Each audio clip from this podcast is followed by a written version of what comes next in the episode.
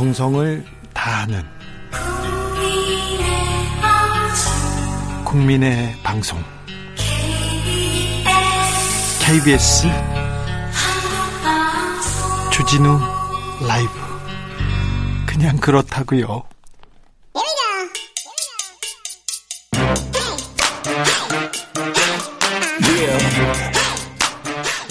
오늘 절대 놓치면 안 되는 뉴스를 향한 진지한 수다 기자들의 수다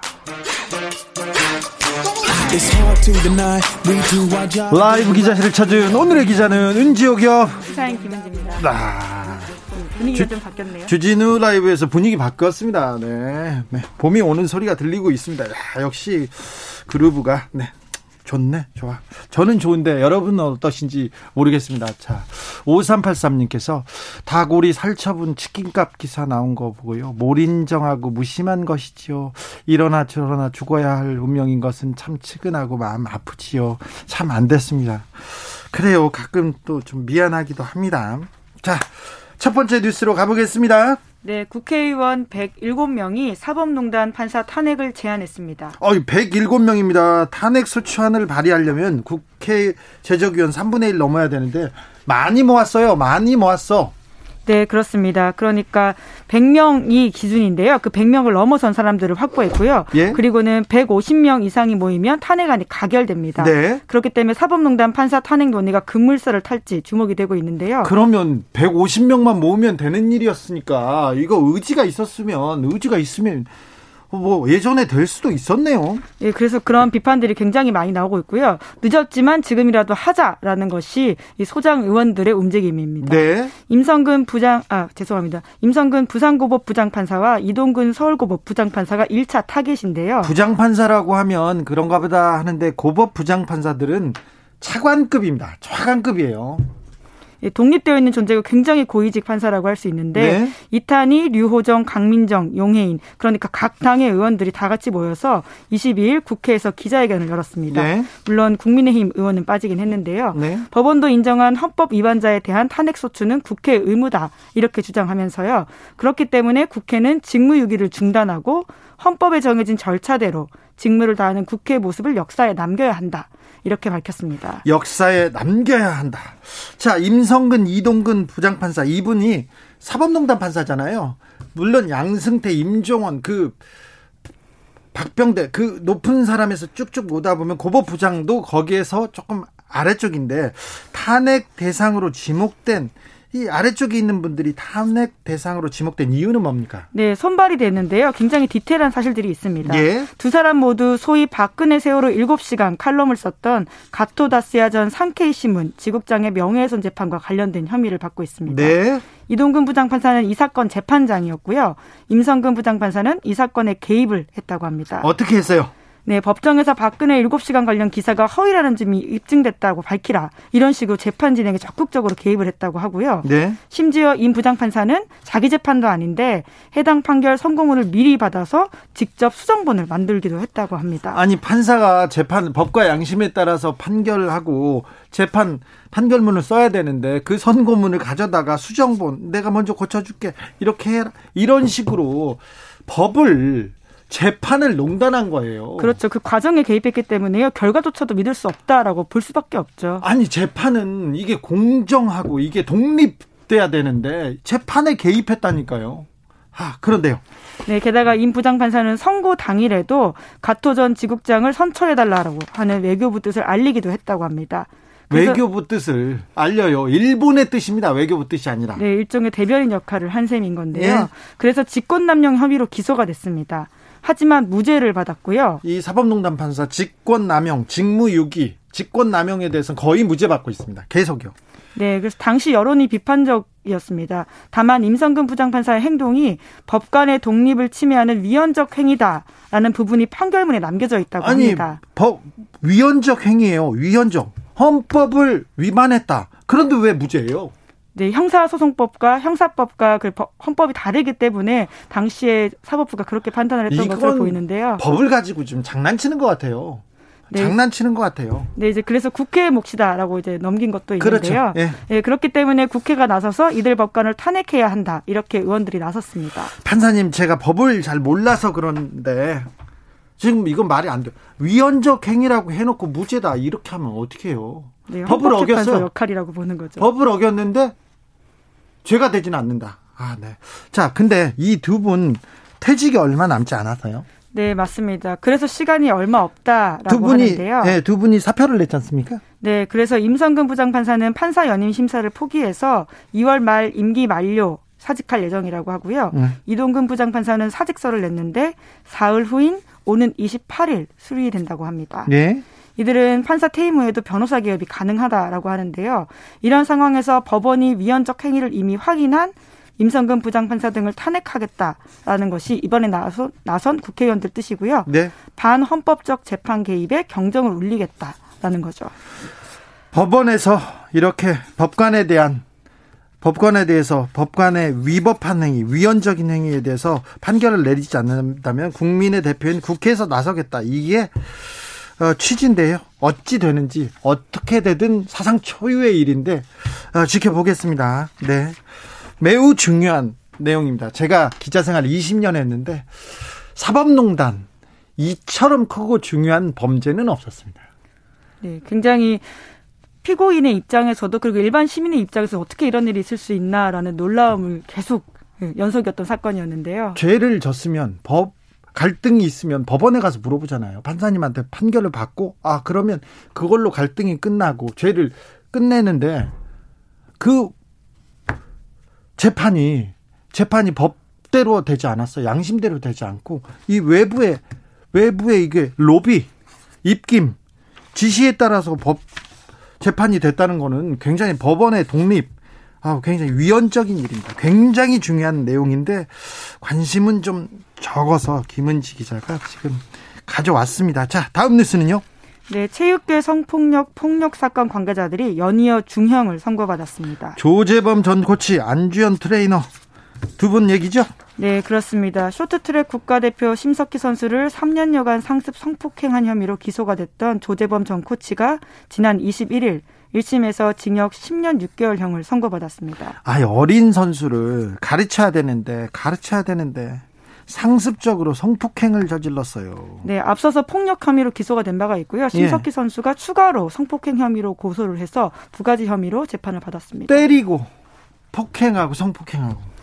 네, 재판부가 조 씨가 수년간 위력으로 성범죄를 저지른 죄책이 무겁다 이렇게 판단했는데요. 무겁죠, 무겁죠. 네, 지도자라는 우월적 지위를 앞세워서 선수를 상대로 자행한 성폭력 범죄에 엄벌을 처한 겁니다. 예. 스포츠 폭력과 인권 유린 범죄에 경종을 울렸다 이런 평가가 나오고 있는데요. 10년 6개월입니다. 10년 6개월이라고 중형이라고 지금 불만을 표한다고 하는데 이것도 저는 가볍다고 생각합니다. 네, 게다가 조재범 코치는 아직도 성폭행 사실은 부인하고 있습니다. 예. 그런 일이 없다 이렇게 주장을 하고 있는데요. 네. 반성의 기미가 없다. 있다라고 보이는 측면도 있습니다. 네. 그리고 22일 트레이너 안주현 씨는 1심에서 징역 8년을 선고받았는데 안주현 씨는 더 무섭더라고요. 네, 고 최숙현 선수 등 경주시청 트라이애슬론 팀 선수들에게 가혹행위를 한 혐의로 기소가 되었습니다. 예.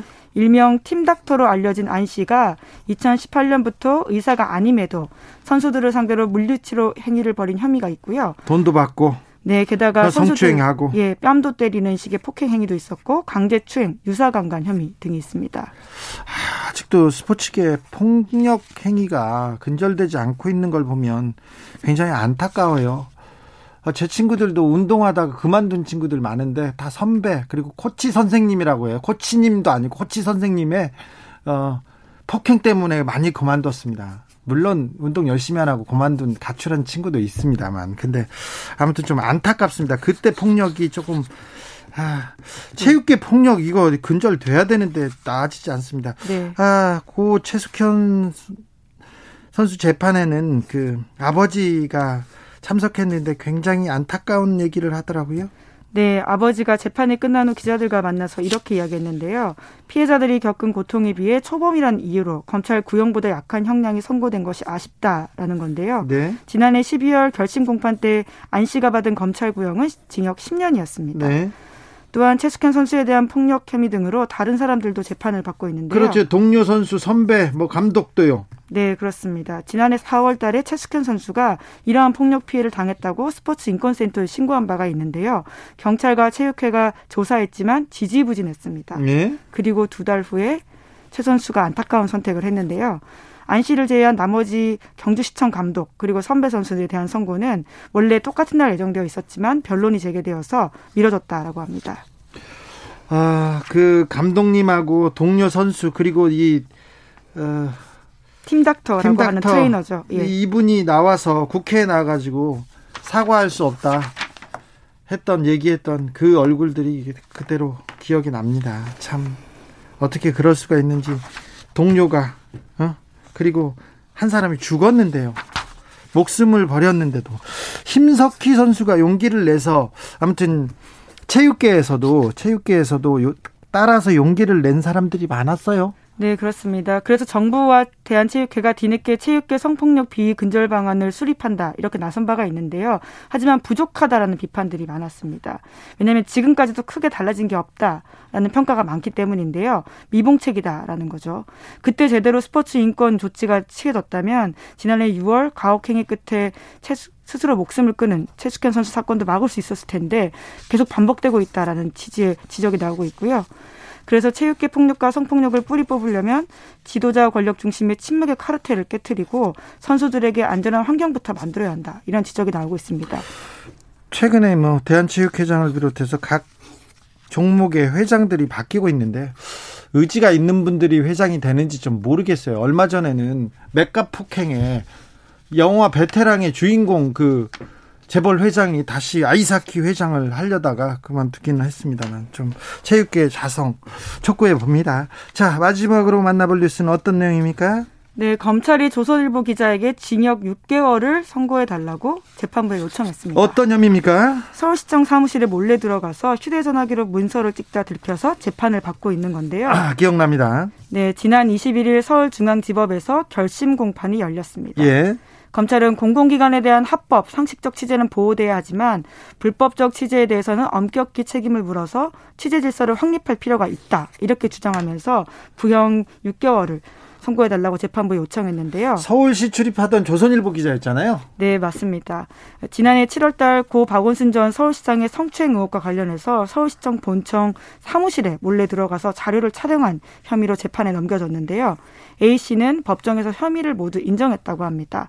범죄 사실을 깊이 뉘우치고 있고 일에 대한 욕심이 지나쳐 넘어서는 안 될 선을 넘었다 이렇게 이야기를 했다고 하는데요.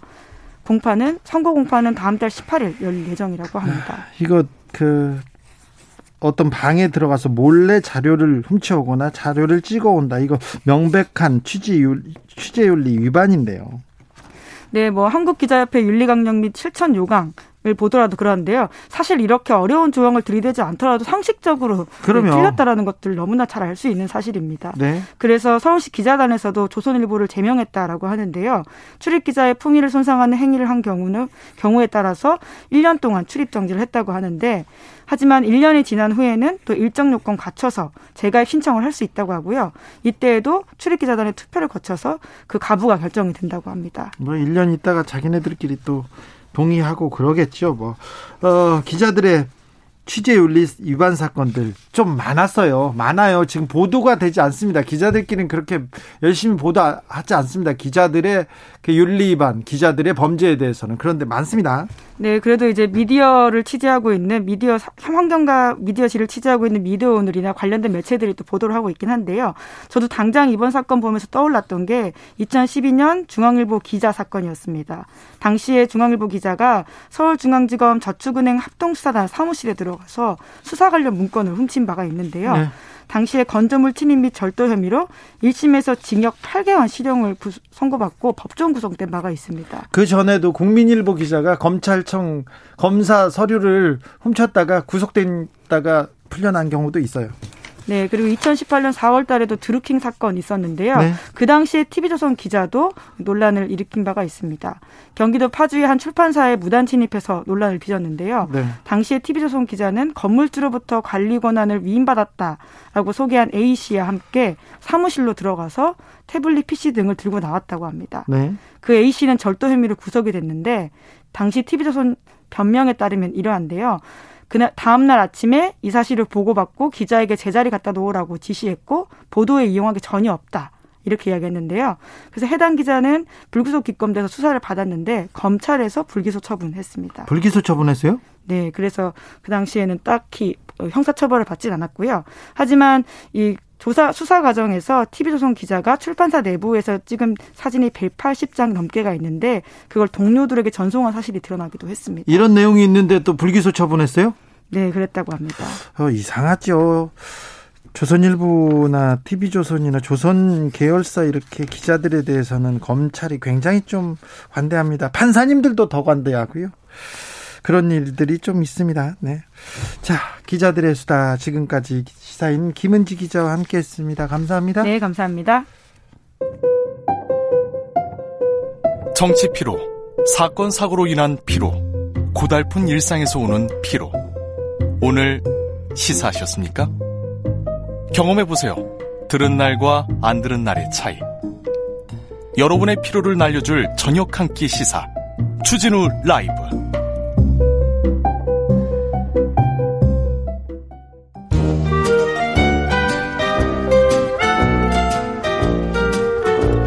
민생이 먼저다. 함께 잘 먹고 잘 사는 법 찾아보겠습니다. 민생과 통하였느냐 생생 민생 통. 안진아 선아 민생생각 안진걸 민생경제연구소장 어서 오세요. 안녕하십니까. 네, 항상 열심히 하고 있어가지고 예예 예, 예. 아 안진걸 소장만 보면 든든합니다. 아 이제 그래서 지난주에 정말 기쁜 소식이 우리 국민들 모두가 걱정했던 택배 과로사 근절을 네. 위한 사회적 합의기구에서 여섯 번 회의 끝에 합의가 타결이 됐습니다. 그렇죠. 합의했어요. 너무 기쁜 소식이잖아요. 그렇죠. 이런 뭔가 갈등이 있고 어려움이 있을 때 모든 이해관계자 다 참여해서. 네. 그래서 그거 제가 오늘 설명 준비했는데 그 전에 더 지난주에 주진 라이브에 출연했을 때 더 호응이 있었던 게 무엇이냐. 네. 우리 국민께 돈이 되는 정보. 더 돈이 되는 왜냐? 정보. 지금 제3차 재난지원금이 좋긴 하지만 선별적으로 지원되잖아요. 예. 그래서 설 직후에 4차 재난지원금은 두 번째 전국민 재난지원이라는 논의가 지금 논란이 있잖아요. 네. 근데 3차 재난지원금 못 받는 분들 입장에서는 저희들이 알려주는 정보로 네. 돈을 지금 벌고 계시는 거예요. 예. 그래서 지금 카드 포인트 오늘 확인했는데 다시 한번 전 이야기가 됩니다. 무려 1,100만 명의 국민이 2주 동안 1,500억을 돌려받으셨어요. 자, 신용카드 예. 포인트를 현금화하는 예, 방법을 알려드렸어요. 포인트까지 다 포함해서요. 네. 카드 포인트만 치시면 됩니다. 네. 아직도 1,100만이 이용했다는 것은 우리나라 신용카드 가입자가 5천만이 넘거든요. 네. 어린아이들 빼고는 대부분 두세 장씩 있잖아요. 네. 아직도 이용 안 하신 분이 그렇게 많다는 겁니다. 저는 안 했습니다. 예. 그러니까 주진우 앵커님 같은 분도 안 했는데 어떤 분이 제 페북에다가 그분이 약사신데 네. 그 대금 결제를 신용카드로 많이 한 거예요. 118만 원을 받았다고 댓글 달아서 큰 화제가 되고 있습니다. 오, 네. 네. 이건 진짜입니다. 거짓말 네. 아니라 저처럼 조금 받은 분도 있는데 어, 무려 2주 동안에만 어, 1,100만 명이 1,500억을 돌려받으셨다. 예. 아직도 더 많은 국민이 안 받고 계시다는 거잖아요. 네. 그래서 카드 포인트만 치면 바로 연결된다. 2, 3분이 안 걸린다. 네. 이거 그 다음에 또 하나 매우 중요한 정보입니다. 네. 휴면 예금이나 휴면 보험금을 되찾아준다는 이야기는 들으셨을 텐데 네. 역시 이걸 잘 몰랐고 이용을 못한 분이 많은데 그 모르는 자 저도 모르는 저의 통장이 그러니까요. 어딘가 있고 자 이걸 설명해 드릴게요. 예? Account Info라는 앱을 깔기만 하면 됩니다. 아니면 영어 예. 영어를 저기 전라도식으로 전라도 말인 줄 알았어요. 저는 제 고향은 한반도입니다. 그리고 네네. 저는 분단을 인정하지 않고 한반도인데요. 네. 자, account가 이제 회계 계좌라는 뜻이잖아요. 네. information의 준말 info해 가지고 이 앱만 깔면 네. 지금 이 순간에도 제가 방금 전에 하고 왔어요. 네. 얼마나 좋냐면요. 휴면 예금하고 휴면 보험금이 다 계좌가 조회가 됩니다. 그래서 또 돌려받을 수 있어요? 현금으로 돌받습니다. 아이고, 네. 그 다음에 더 하나. 네. 저도 깜빡하고 있었던 소액예금 계좌들이 있죠. 예. 예전에 가입해놓고 깜빡하고 잊어먹었던데 그렇죠. 잘 이용 안 하니까. 몇만 원씩. 저도 몇몇 은행인데 제가 지금 찾아오니까 그렇게 해서 3만 원이 들어있는 거예요. 아, 네. 그래가지고 제가 지금 이것을 계좌번호 입력하니까 현금으로 바로 들어와요. 바로요? 이거 다른 겁니까? 자, 카드 포인트에서 현금화하는 거하고 완전히 다른 겁니다. 이건 휴면 예금, 휴면 보험금, 그 다음에 본인 아직 휴면 예금까지는 안 됐는데 본인도 깜빡하고 있는 소액 예금 계좌들 흩어져 네. 있는 거 네. 이걸 현금으로 바로 넣어줍니다. 네. 제가 2만 얼마 지금 바로 받았습니다. 아, 그래요? 정말입니다. 너무 기쁩니다. 아, 네. 지금 없는 살림에 땅 파면 나오냐고요? 네, 2, 3만 원이 어딥니까? 네. 그래서 요 두 개. 근데 이 카드 포인트나 휴면 예금은 휴면 보험금이나 소액 계좌나 어카인, Account Info를 깔면 다 됩니다. 그게. Account Info. 예. 유성아님께서 예, 앱을 소- 깔면 됩니다. 소장님 덕에 저도 Account Info 포인트로 Account Info로 예. 4만 9천 원 돌려받았어요. 그러니까요. 4만 9천 원 나왔습니다. 만약에 앱을 못 까는 분들 있잖아요. 어르신들 네. 중에. 그러면 서민금융진흥원 공공기관입니다. 1397 콜센터로. 자, 1397 네. 콜센터. 1397 콜센터를 알아두시면 좋은 게 휴면예금, 휴면보험금 소액계좌를 조회할 수 뿐만 아니라 그 다음에 서민들이 돈을 빌리는데 소액으로 빌리고 그 저리로 빌리고 싶을 때 있잖아요. 네. 1397이 안내를 해줍니다. 그러니까 아, 네. 어차피 1397 콜센터는 알아놓으시면 좋습니다. 네. 그다음에 통신비 복지 할인 1523 콜센터도 항상 다시 한번 말씀드리고요. 통신비 복지 할인 1523 320만 명이 못 받고 있습니다. 한, 한 번에 한두 개만 해야지. 너무 많은 정보. 그러니까 이제 네. 반복적으로 잊지 마시라고. 자, 그리고 오늘 기쁜 소식이 한국이 작년 1인당 국민 총소득이 G7으로 진입했다는 기쁜 소식도 있습니다. 네. 그런데 아니 우리나라 국민들이 평균적으로 G7에 들어가면 뭐하냐. 아직도 서민 중산층 어려우니까 오늘 이런 정보를 제가 드린 것이고요. 예. 자 이제 택배 합의 말씀해드리겠습니다. 택배 합의 자, 과로사 방지 대책이 나왔어요. 우리 기사님들. 과로사 당하니까 택배 네. 시키기도 무섭고 죄송했는데 어 드디어 합의가 됐습니다. 28년 만에 그 문제가 됐던 공짜 노동 예. 아침 일찍 나가서 여, 분류 배송. 7시간을 분류하는 해서 자기 차에다 실는 데까지 7시간이 걸리는 거예요. 산더미처럼 쌓여 있는 그 짐들을 이것을 앞으로는 택배사가 하기로 전격적으로 합의가 됐습니다. 이 회, 이렇게 네. 하기로 했는데 보수 언론에서는 택배비 오르나 이렇게 얘기했더라고요. 택배비가 아, 참. 나중에 오를 수도 있겠죠. 그런데 택배비가 예를 들면 지금 2,500원 안팎인데 예. 여기서 100원, 200원 오르는 거 우리 국민들이 감당하겠다는 것이고요. 그리고 그렇게 벌써 초를 치는, 치면 안 되는 게 택배비 올리는 내용은 없습니다. 왜냐하면 오히려 이번 합의에 어떤 내용이 있냐면 그 물건을 제조해서 판매하는 분들이 있죠. 그러니까 화물주, 그래서 화주라 그러잖아요. 네. 화주들이 그동안은 백마진을 600원 안팎을 받았어요. 택배법 1월 8일 날 시행된 택배 통과된 택배법이라든지 이번 사회적 합의에 보면 백마진은 이제 앞으로 안 받기로 했습니다. 그러다 보면 그 600원이 택배사나 위탁 대리점 그다음에 택배 기사님들한테 갈 수가 있잖아요. 그러니까 택배 단가 인상 없이 지금 당장은 이 조치가 가능한 겁니다. 예. 이 조치가 포함됐는데 제일 중요한 것은 어쨌든 기사님들 과로사 그러면 확 줄- 근절될 것이고요. 네. 심야 배달도 뭐 안 하기로. 했죠. 그 분류 작업을 택배사가 책임진다는 건 제가 여러 번 말씀드리지만은 결국은 사람을 뽑게 되어 있습니다. 그렇죠. 래서 CJ 대한통 기준으로 만 명 정도를 뽑아야 되거든요. 오, 많이 뽑네요. 일자리가 늘어나게 되는 네네. 겁니다. 그러니까 예. 이 정책은 너무 좋다. 그다음에 기사님들이 지금 저희 지난주에도 저 소개해 드렸는데 새벽 3시, 4시, 6시까지 배송하다 그분이 쓰러지셨거든요. 네. 앞으로는 원칙적으로 9시까지만 배송을 합니다. 네. 근데 설날이나 추석 때 때는 10시까지 배송을 해주고요. 그래도 물건이 넘치잖아요. 그러면 하나는 그 다음날 늦어도 괜찮아. 이게 합의가 된 것이고요. 예. 그 다음에 그래도 물건이 넘치면 택배사에서 사람을 더 뽑으면 됩니다. 네. 이것도 역시 일자리가 늘어나는 거예요. 기사님들은 기본적으로 이제는 9시, 늦어도 10시 안에는 다일 끝난다. 그런데 네. 너무 너무 차 너무 좋은 얘기만 나와서 이렇게 합의가 잘 됐을까요? 노동자들한테 유리하게만 됐을까? 저는 좀 아 좀 불안한 게 좀 그렇죠. 네, 우리는 항상 이렇게.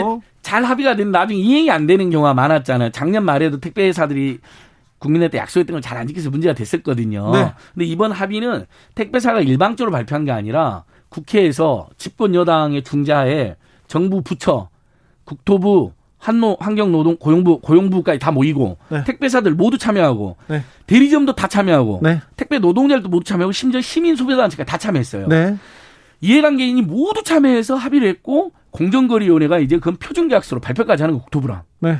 그러니까 표준계약서에도 이 내용이 들어가요. 예. 그러니까 이건 그리고 국민들 앞에서 언론들 앞에서 이렇게까지 발표했는데 이걸 이행 안 하면 이건 아, 이행해야죠. 이건 이- 이건 정말 기업의 도리도 아니고 인간적으로도 해서도 안 되는 짓인 거죠. 인간도 뭐 그러려고 했죠. 예, 인간도 아니다라고 하려다가 네네. 우리 공영방송이 조금 더 그렇죠. 부드러운 표현을 쓰기로 했습니다. 자, 송호성님께서 안진걸 소장님 말 듣고 Account 앱 깔고 있는데 대기 무려 800명 가까이 됩니다. 지금 주진우 라이브 안 듣고 지금 안진걸 소장님 말 듣고 다 깔려고 하는 것 같아요. 예, 예. Account Info. 네. 정말 좋습니다. 깜짝 놀라 들어가시면 이건 그러면 또 누가 운영하냐? 네. 어, 신용카드 포인트는 금융위원회에서 나서서 정부가 나서서 여신 전문 금융협회가 요 Info Account Info는 역시 금융위원회나 금융당국과 연관이 되는 금융결제원, 그러니까 다 공공기관이 운영하고 있는 거기 때문에 네. 안심하고 비용도 안 들고 네, 정말 대단하면 들어가시면 깜짝 놀라야 돼요. 자, 좀 기다려야 되니까 주진우 라이브 끝나고 들으시고 들어가시면 돼요. 예. 자, 천천히 가셔도 됩니다. 자, 다음 이야기로 넘어가 볼까요? 다음 이야기 정말 우리 자영업자들이 지금 너무 답답한데요. 만약에 제가 오늘 확진자 통계를 보니까 대전의 그 선교센터만 아니었으면 그러면. 200명대예요. 200명대. 아까워요. 그러니까 정말 저는 자기 전에 항상 100명씩 200명씩 줄어들으라고 기도를 하고 자거든요. 네. 근데 자 어쨌든 확인이 됐으니까 잘 추적해서 다 이제 잘그 치료하면 확진자 줄어들 거 아닙니까? 네. 그래서 만약에 200명대로 이번 주에 내려가면 다음 주에는 이제 방역 단계 완화가 논의될 텐데 5주 가면 그것도 기다리기 어려운 자영업자들이 밤 10시까지 1시간만 연장해달라는 캠페인을 하고 계세요. 예.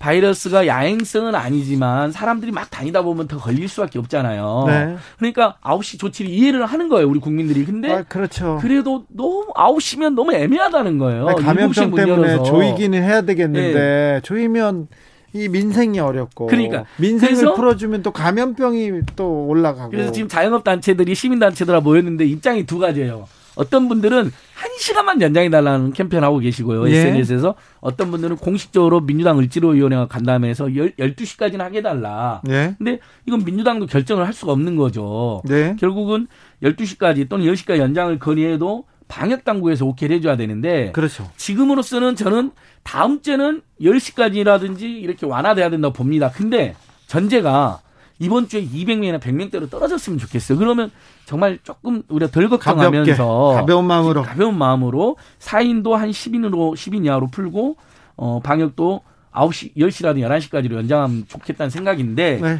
중소상공인들이 오죽하면 이런 캠페인 하고 있다는 이야기를 드리고 그래서 더더욱 우리가 마음을 모아서 이번 주에 200명, 100명대로 가자. 한번 가보자. 네. 이렇게 호소드려 봅니다. 호소하고 응원하겠습니다. 참.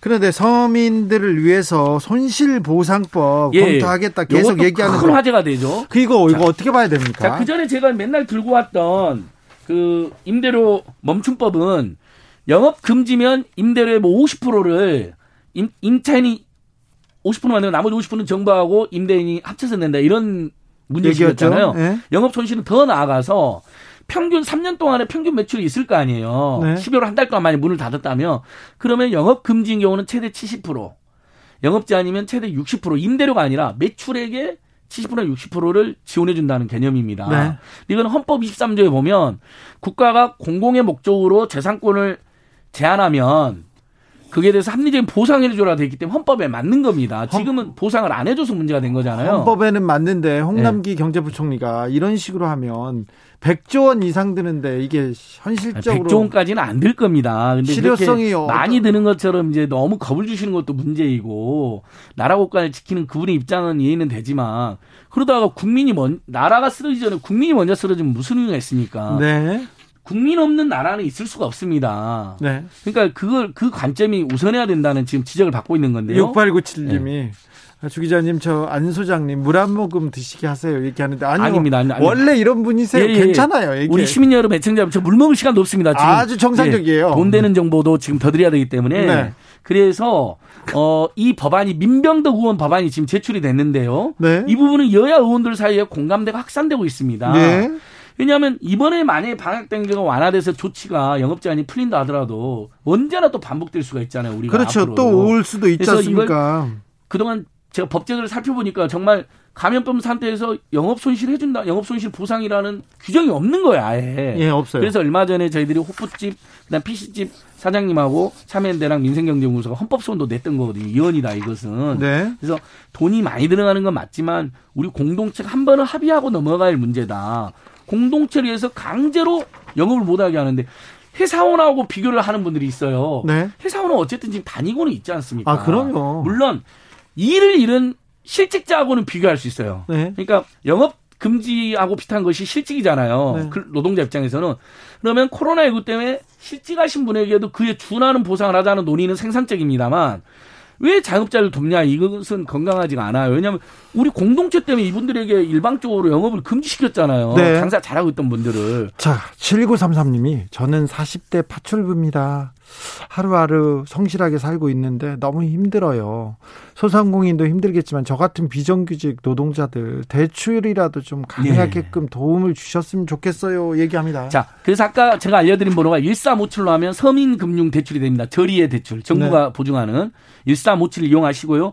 그래서 자영업자는 선별적으로 돕되 영업 손실 보상으로 저렇게 국민들이 사각지대가 발생하기 때문에 설날 직후에 전 국민 두 번째 재난지원금도 병행해야 되는 겁니다. 그래서 선별 지원과 보편 지원은 충돌하는 개념이 아니라 보완적인 개념이다. 예. 그래서 이재명 지사님과 홍남기 부총리님이 그걸로 부딪히고 있는데 저는 그 두 개가 다 필요하다고 봅니다. 그렇죠, 그렇죠. 예, 그렇게 갔으면 좋겠어요. 우리 사회가 이제는요. 네. 그리고 어 국민소득이 지금 1인당 G7에 진입했는데 방금 문자 주신 분처럼 아니 평균적으로 7등이 뭐 하냐. 서민, 빈민, 중산층의 삶은 굉장히 지금 피폐해졌는데 그거에 대해서 정부가 답을 내놔야 되는 것이거든요. 네.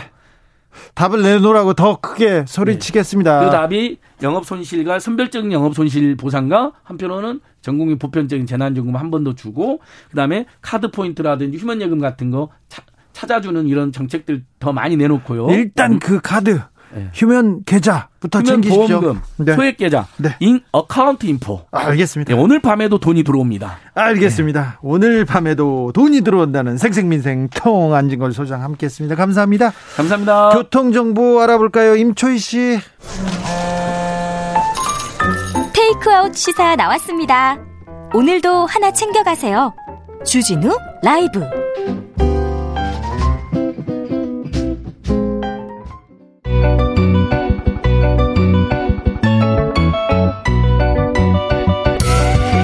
한층 날카롭다. 한결 정확하다. 한편 세심하다. 밖에서 보는 내밀한 분석, 정치적 원의 시점. 국회 원내 상황, 국회 안의 상황을 오늘도 정치권 상황을 원외에서 더 정확하게, 더 내밀하게 분석해 드립니다. 최민희 전 더불어민주당 의원 오셨습니다. 안녕하세요. 최민희입니다. 김연아 전 의원 국민의힘 비상대책위원 모셨습니다. 네, 안녕하십니까. 김연아입니다. 한 주 잘 보내셨어요? 네. 무슨 일로 바쁘셨어요, 김, 김연아 의원께서는? 저는 뭐 이제 주말에 모처럼 좀 날씨가 따뜻했잖아요. 어, 봄날 같았죠? 네. 그래서 창문 열어놓고 이불 빨래하고 청소하고 그러고 지냈습니다. 최민희 의원은 어떻게 지내셨어요? 저는 요즘 책 준비하는 게 있어서 아, 네. 거기에 매달려 있습니다. 알겠어요. 자, 오늘 이 얘기 안 할 수 없네요. 참. 어, 김종철 정의당 대표가 성추행 혐의로 직위 해제됐습니다. 이거, 이, 이 소식 어떻게 보셨어요? 김연아 의원님? 어, 되게 충격이었어요. 그렇죠. 네.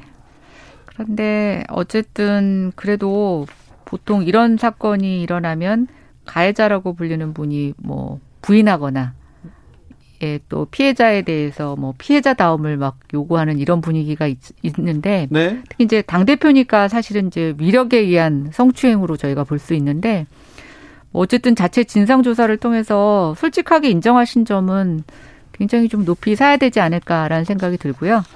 특히 지금 이번 저희 서울시하고 부산시 재보궐 선거가 어 이제 진보 진영의 사실은 성추행으로부터 비롯된 건데 어 굉장히 변명하고 피해 호소인이라고 지칭하고 조금 자기들의 잘못에 대해서 솔직하게 인정하지 못했던 민주당의 모습에 비해서는 저는 굉장히 담백한 조치였다고 생각이 됩니다. 그럼에도 김연- 불구하고 네.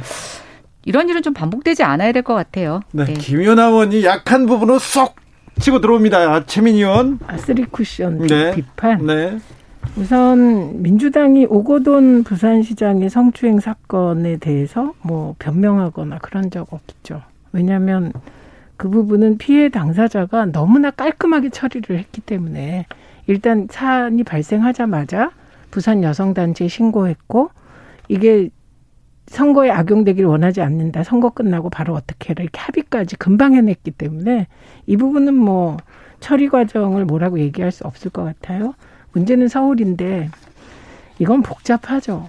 당사자가 유명을 달리했기 때문에 사실 진상을 어떻게 해볼 수가 없어서 이게 민주당 내에서 복잡할 수밖에 없는 사안이었다고 생각합니다. 그래서 우선 서울시장과 부산시장 선거 요인이 민주당으로 인해 발생했다 사실이니까 이 부분을 부정해서도 안 되고 뭐 송구하게 생각하지 않을까 민주당도 이렇게 봅니다. 국민의, 그런데 네. 정의당 사태가 터지자마자 기다렸다는 듯이 민주당을 끌어들이는 건 조금 저는 뭐 사실 이럴 때 친구에 나오는 대사가 기억납니다. 많이 묵었다 아이가 뭐 네. 이런 거 생각나고 야권에서는 국민의힘에서는 진보 진영 성추 성추행 DNA 있나 이렇게 하면서 총 공세에 나섰습니다. 그거는 말이 안 되죠. 이거 제가 제 입으로 말할 수 없는데 오히려 보수 정치권에 이런 일이 많이 있었고요. 최근에도 큰 의혹이 제기됐는데 웬일인지 그 의혹에 대해서는 언론이 보도조차 안 하고 있는 것이 더 문제가 아닌가 합니다. 조만간, 조만간 뭐 문제가 되겠죠? 저는 모르겠습니다. 말을 하긴 싫고. 네. 그렇고 또 하나는 저는 이런 문제가 터졌을 때 정파적인 문제라기보다 네. 이거는 이게 성추행 문제들이잖아요. 네. 성과 관련된. 이걸 자꾸 정파로 몰고 가면 오히려 더 복잡하고 시끄러워져서 과거가 다 드러나는 거잖아요. 네. 근데 이제 그렇기 때문에 이거는 깔끔하게 그 선에서 해결해야 된다. 예. 정의당은 늘 이 문제에 대해서 민감한데 정의당에서 발생했기 때문에 충격은 크죠. 예. 예 그리고 이게 원내 당 대표고 원내 의원 관계에서 벌어진 거라 네. 네. 이것도 뭐 위계에 의한 것인지 저는 판단이 잘 안 되긴 합니다. 예. 그런데 깔끔하게 정리를 해나가야죠. 아직 끝난 건 아닌 것 같아요. 김연아 의원님. 아 저는 이제 뭐 아까 서울시의 박원순 시장 사건과 관련해서 복잡하다고 하셨는데 오늘 장혜연 의원이 그 입장을 표명한 글에서 좀 굉장히 의미 있는 일이 글이 있어서 제가 좀 읽겠습니다. 어, 어떤 여성이라도 성폭력의 피해자가 될 수 있다. 제가 현직 국회의원이라는 사실은 결코 제가 피해자가 될 수 없음을 의미하지 않았다라고 지적했고 이에 못지않게 중요한 사실이 있다. 바로 가해자 다움도 존재하지 않는다는 것이다. 그가 아무리 이전까지 훌륭한 삶을 살아오거나 많은 이들로부터 존경받는 사람이라고 하더라도 예외는 없다라고 말했습니다. 저는 박원순 시장에 대해서 복잡하다고 얘기하시면 이 장혜연 의원이 비, 지금 비판하고 있는 가해자다움에 사실은 딱 적합한 표현이라고 생각이 되고요. 어쨌든 지금의 상황에서 아마 오늘 민주당에 대해서 많은 분들이 더 정의당하고 비교해서 비판하는 이유는 뭐냐면 오늘 민주당 논평이 굉장히 엄중하게 대응해라라고 해서 단호하게 입장을 내놨는데 사실은 지금 서울시장 재보궐선거를 앞두고 민주당이 그동안 남인순 의원이라든가 또 어, 피해자에 대해서 피해 호소인이라고 하고 또 미리 기소 저 고소된 사실을 알려주고 유출한 과정에서 민주당이 보였던 어, 굉장히 뭐랄까 그 여성 운동을 했다고 하는 정치인들 출신이 좀 그렇게 답지 않은 행동 또 비겁하고 그것으로 인해서 피해자에게 2차, 3차 가해를 했던 그 행동에 비추어서 더 국민들이 비교가 되고 분노하셔서 저는 얘기하셨다고 생각이 돼요. 그리고 아까 장혜영 얘기처럼 누구나 다 예외가 될 수는 없습니다. 저는 뭐 그게 딱히 진보 진영, 보수 진영 이렇게 나눌 문제는 아니고요. 우리가 이러한 일들이 굉장히 빈번하게 일어나고 이제는 이러한 것들이 숨겨지기보다는 피해자들이 적극적으로 이런 피해 사실을 드러내고 또 이것이 바뀌기를 바라는 이런 사회 풍토가 있는데요. 저는 이제 여야를 불문하고 또 지휘고하를 막론하고 또 그 가해자가 어떠한 삶을 살았던지와 관계없이 이 부분에 대해서는 명명백백하게 잘못을 인정하고 피해자에 대해서 진심으로 정상으로 돌아올 수 있도록 회복될 수 있도록 돕는 일이 필요하다고 생각합니다. 근데 그 부분 동의해요. 뒷부분은. 근데 제가 복잡하다는 건 박원순 시장이 유명을 달리했기 때문에 복잡하다는 겁니다. 예, 알겠어요. 예. 자, 알겠습니다. 다른 이슈로 넘어가겠습니다. 서울, 부산 재보궐선거 후끈 달아올랐는데요.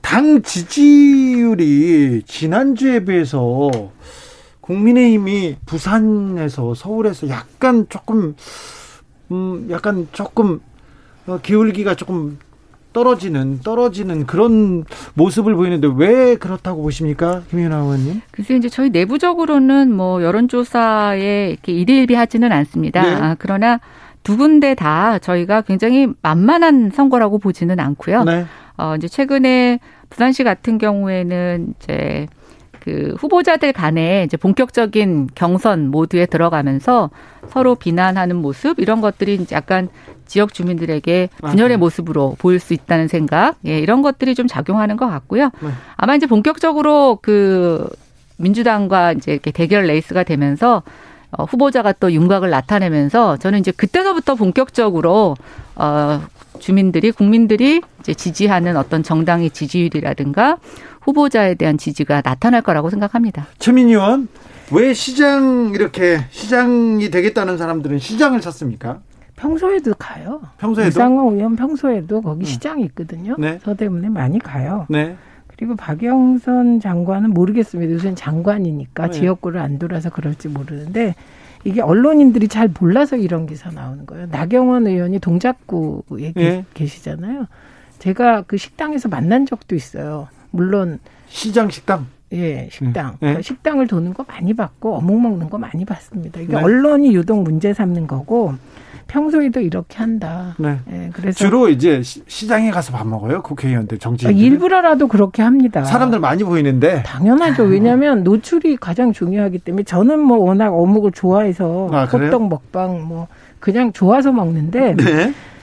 그 이러다 보면 또 맛있어져서 먹는 거라 이 부분은 조금 저는 언론의 지적이 네. 언론인들이 시장 가서 어묵 잘 안 먹는구나 네. 이렇게 생각했습니다. 선거철만 되면 좀 가서 시장 가서 먹방 한다 이렇게 좀 네, 아닙니다. 그런 네, 근데 그거는 저도 최민희 의원님하고 동의하는데 그 주중에서는 여의도에 계시니까 네. 시장을 안 가시지만 보통 지역구 의원들은 주말에는 예, 네. 지역에 이렇게 여러 식당도 돌고 시장도 돌면서 또 어느 지역은 이렇게 매일 시장이 열리는 게 아니라 뭐 5일장 이렇게 네. 열리는 경우도 있기 때문에 매일 갈 수는 없지만 자주 어, 들리시는 걸로 알고 있습니다. 저는 지- 지금 시장 선거 두고 고민정 의원이 오세훈 전 시장을 약간 좀 비판했잖아요. 네. 이거 비판받을 만하죠. 아니 그런데 이걸 가지고 지금 다 일어나서 고민정 의원을 또 비난하는 거는 뭡니까 비판하는 뭐 거는? 이거는 고민정 의원도 정확한 얘기하면 비판받고 그렇게 비판하면서 크는 거니까. 아 그래요? 그럴 그 만한가요? 정치인은 네. 언론에 많이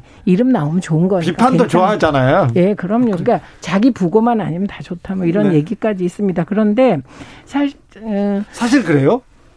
네 사실 그래요? 저는 아닙니다. 저는 약간의 결벽증이 있어서 김연아 의원도 그러진 않죠. 저분 김연아 의원님도 약간 저랑 비슷할 것 네. 같긴 한데 근데 오세훈 시장은요. 지난번에 서울시장 조건부 불출마 얘기도 했거든요. 네. 그 안철수 대표가 들어오면 불출마하겠다. 그러니까 이게 조건을 자꾸 다는 거는 그러니까 후배 정치인한테 이런 얘기 들을 만 했습니다. 네. 그리고 어, 오신환 의원이 여기에 참전한 것 또한 참전하니까 오신환이라는 이름 석자가 또 이렇게 우리 토론 주제까지 오르잖아요. 장사하는군요.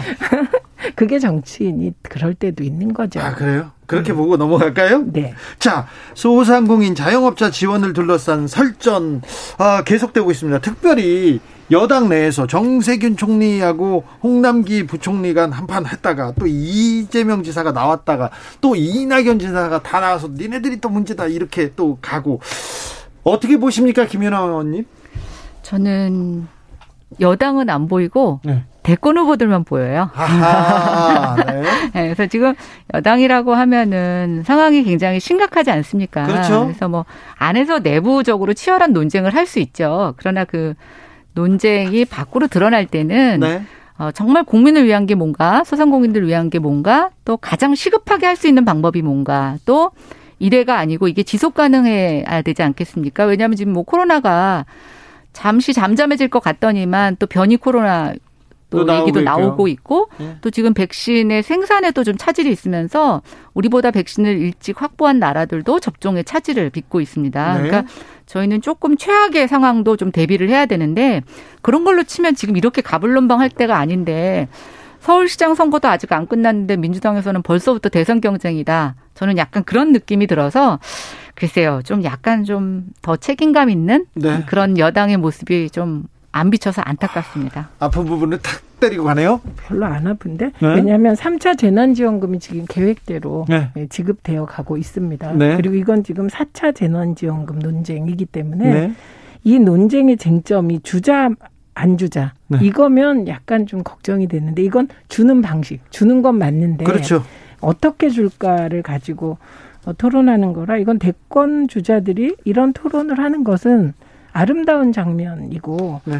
또 김종인 비대위원장이 참전하신 것도 잘한 거다. 100조 원 확보해서 코로나 피해 지원하자 이렇게 얘기했는데 이거는 어떻게 보세요? 이것도 이 100조 원이 상징적인 거고 그러니까 네. 가능하면 재정적 뒷받침을 해가면서 하자는 거잖아요. 네. 그리고 이런 부분은 그 저는 다 필요한 토론을 하고 있다고 생각합니다. 근데 네. 홍남기 기재부 장관은 또 이런 역할을 하라고 기재부가 그렇죠. 있는 거거든요. 네, 네. 그러나 이제 거기서 쟁점은 있어요. 지금 우리는 가계부채는 심각한데 국가부채는 그보단 훨씬 더 심각하잖아요.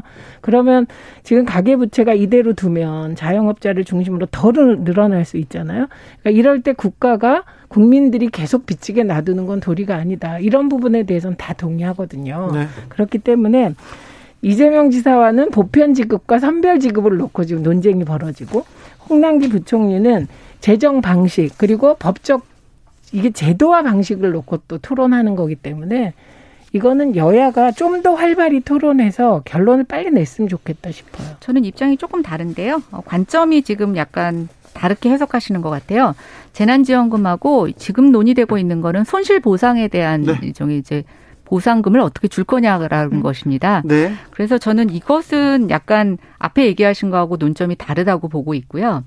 그다음에 이제 손실 보상을 지금 법으로 규정하느냐 시행령으로 하느냐 또 김종인 대표 같은 경우에는 법 만들고 시행령 만들면 너무 복잡하니까 예. 대통령의 긴급 재정 명령을 통해서 좀 신속하게 하자라는 것 하나 그다음에 추가적으로 빚을 내는 것보다는 우리 또 집안도 그렇잖아요. 살림이 어려우면 씀씀이를 일단 줄입니다. 그렇잖아요. 그리고 빚을 지기 전에는 내부적으로 좀 씀씀이를 줄여서 줄일 수 있는 걸 하고 그래도 안 되면 빚을 지는데 네. 지금 우리 정부의 재정 운영하는 방법이 씀씀이를 줄이는 것보다 빚부터 먼저 내는 것을 좀 우려해서 지금 불필요하게 한 것들을 좀 재정 정리를 해서 백조를 만들자라는 얘기니까 좀 정부가 지금 집권 음. 여당이 음. 얘기하는 거하고 약간 결이 다르다고 보고 수 있죠. 이건 이런 것 같아요.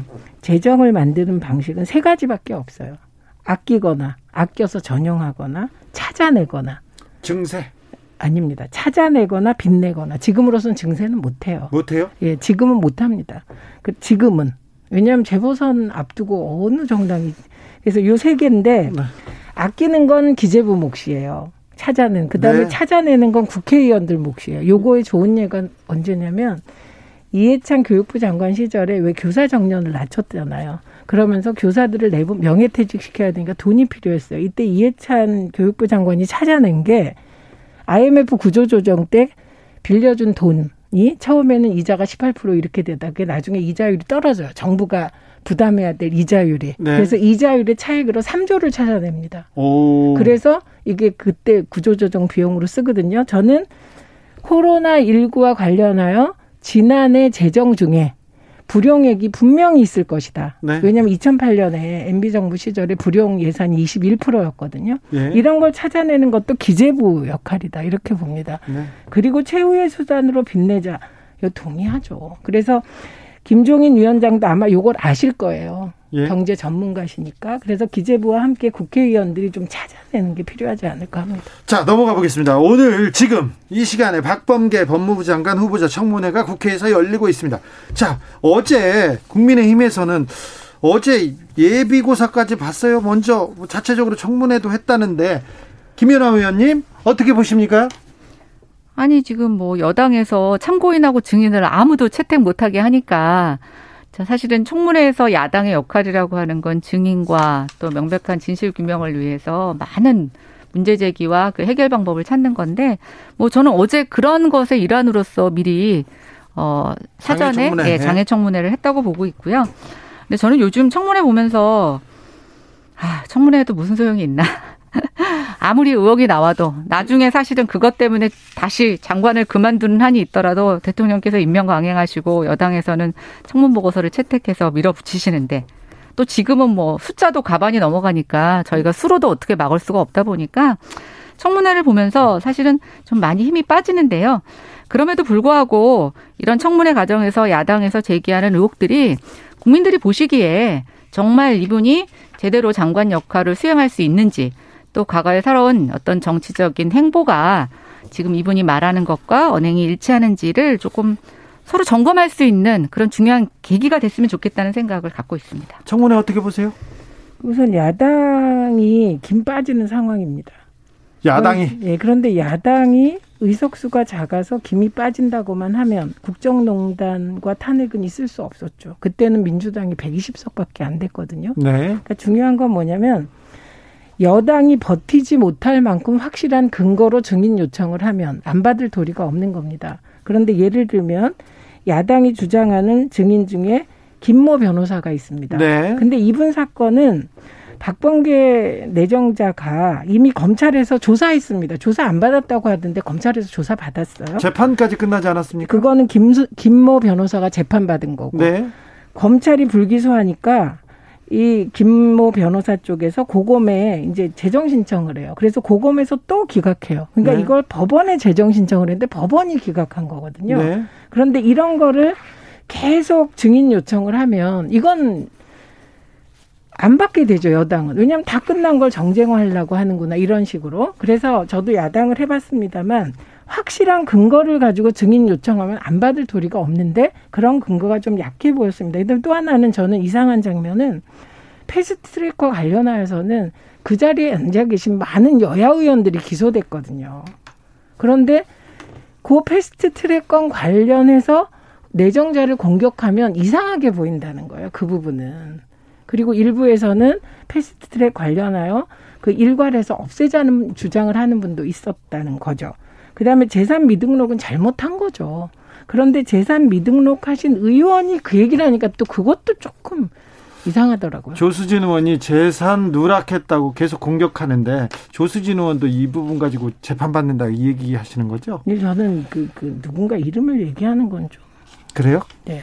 조수진 의원 얘기 아닌가요? 네. 자, 김연아 의원 어떻게 보세요? 아, 근데 그렇게 치면 지금 장관 하신 분들 중에도 네. 물어볼 자격이 없는 분들이 과거 다른 장관들 때 질문들도 많이 하셨고요. 예. 또 증인 채택 같은 경우도 저는 그렇게 생각해요. 지금 야당이 수적으로 어쩔 수 없는 상태에서 저는 최대한 야당의 의견을 들어줘서 예. 증인 참고인 불러서 정말 그게 아무것도 문제가 없으면 오히려 야당이 망신을 당하는데 뭐가 자신이 없어서 그렇게 사전에 아무것도 못 하게 하고 하는 것은 오히려 저는 여당으로서의 그런 여유감 같은 것들이 없고 뭔가 국민들로부터 의심의 눈초리를 살 수 있는 그런 빌미를 제공했다라고 생각이 되고요.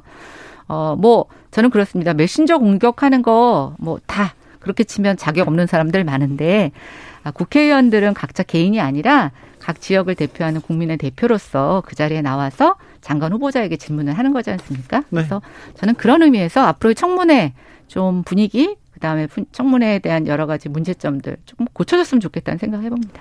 예, 일단 맞는 말씀인데 중요한 건 그래서 원내 전략이 필요한 거거든요. 네. 그러니까 보통 원내 전략 짤 때 질문을 쭉 놔두고 이건 누가 누가 역할 분담을 하잖아요. 그럴 때 고려하면 좀 더 예쁜 청문회가 될 것 같다 이런 생각이 들고 그다음에 지금 법무부 장관의 청문회라는 건 지금 대한민국에서 그렇게 여당이 야당 편의를 봐줘서 증인을 채택할 그런 장소 같지는 않습니다. 이 장면은 사실 앞에 두 명의 법무부 장관에 대한 야당과 저는 일부 언론의 경우는 특히 일부 언론은 되게 부당한 공격과 사실에 기초하지 않은 보도로 제 표현으로 마녀사냥식이었다고 생각하기 때문에 만약에 그런 상황이 아니었다면 야당이 주장하는 증인을 좀 더 받아줬을 수 있을지 모르나 지금 여기에 대해서 김연아 의원님 마지막 한마디.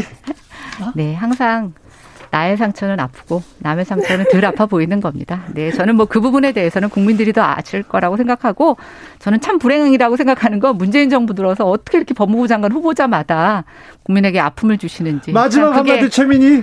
마음이 아픕니다. 네. 어, 저는 없는 사실을 가짜 뉴스 성까지 만들어서 흔들고 공격한 언론의 가장 큰 책임이 있다고 생각합니다. 마지막으로는 언론이 잘못했네요. 자, 정치적 원의 시점 지금까지 최민희, 김연아 전 의원이었습니다. 오늘 감사했어요. 네, 감사합니다. 고맙습니다. 무한궤도가 부른 그대에게 들으면서 오늘 주진우 라이브 마무리하겠습니다. 저는 내일 오후 5시 5분에 돌아옵니다. 지금까지 주진우였습니다.